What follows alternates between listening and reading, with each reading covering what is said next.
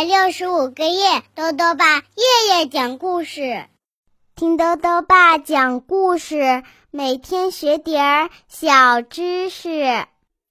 亲爱的各位小围兜，又到了豆豆爸讲故事的时间了。今天呢，豆豆爸要讲的故事是《糊涂小姐下错站》，尹建莉主编，明星编译，由化学工业出版社出版。糊涂小姐总是糊里糊涂的，她要做的事情几乎就没有做对过。这次啊，糊涂小姐要出门度假了，为了保证度假顺利，她想了一个办法，是什么办法呢？一起来听故事吧。糊涂小姐下错站，糊涂小姐整天都是迷迷糊糊的。有一天早上，他把面包片儿当成手帕挂在了晾衣绳上，又把手帕放进了烤箱里。有一天下午，他用吸尘器打扫草坪，又把割草机当成吸尘器来清理地毯。有一天晚上，他想看电视，却打开了收音机。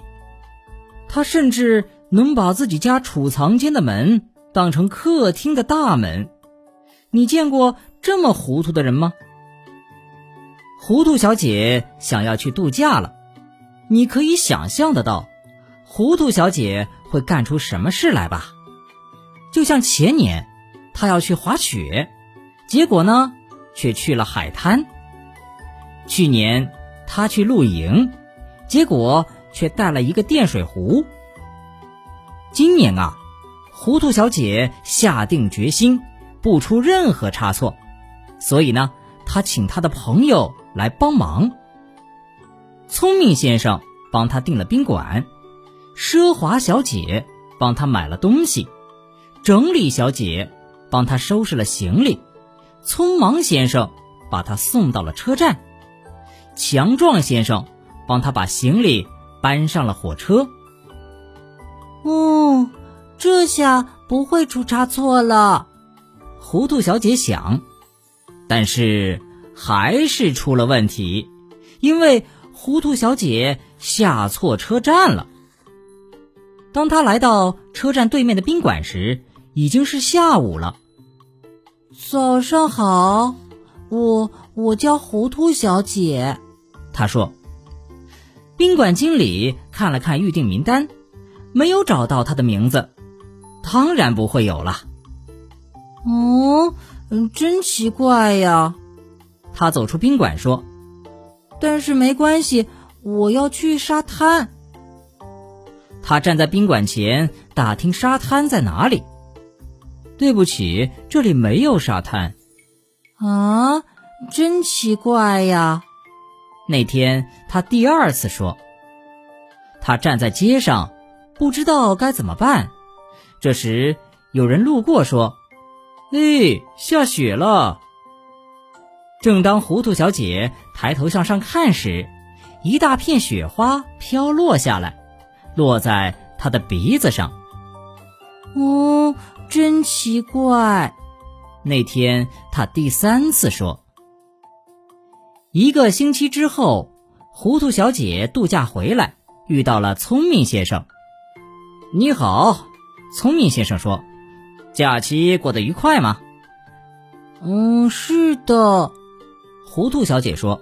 “你想看看照片吗？”说着，他给聪明先生看了他假期拍的照片。不出所料，聪明先生看到照片相当吃惊。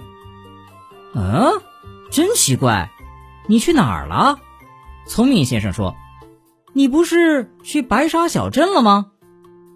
不，糊涂小姐说：“我去的是白雪小镇。”哦，我早该猜到的。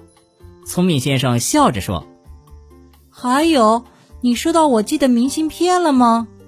糊涂小姐问。“没有，但是呢，我确实收到了你寄给奢华小姐的明信片。”聪明先生咯咯笑着：“哦，真奇怪呀！糊涂小姐又一次说道。好了，小围兜，今天的故事到这里啊就讲完了。最后呢，又到了我们的小知识环节。今天啊，豆豆爸要讲的问题是：蚯蚓的粪便为什么不臭？豆豆爸告诉你啊，这是因为蚯蚓的粪便中含有大量的特殊细菌，这种细菌能够迅速分解恶臭的硫化物和氨气，所以呢，蚯蚓的粪便没有臭味，不招蚊蝇。而且成为了植物生长所需的优质肥料，难怪农民伯伯特别喜欢蚯蚓呢。豆豆爸还想问问小围兜，你能不能说一件身边的人犯糊涂的事情呢？如果想要告诉豆豆爸，就到微信里来留言吧。要记得多多爸的公众号哦，查询“多多爸讲故事”这六个字就能找到了。好了，我们明天再见。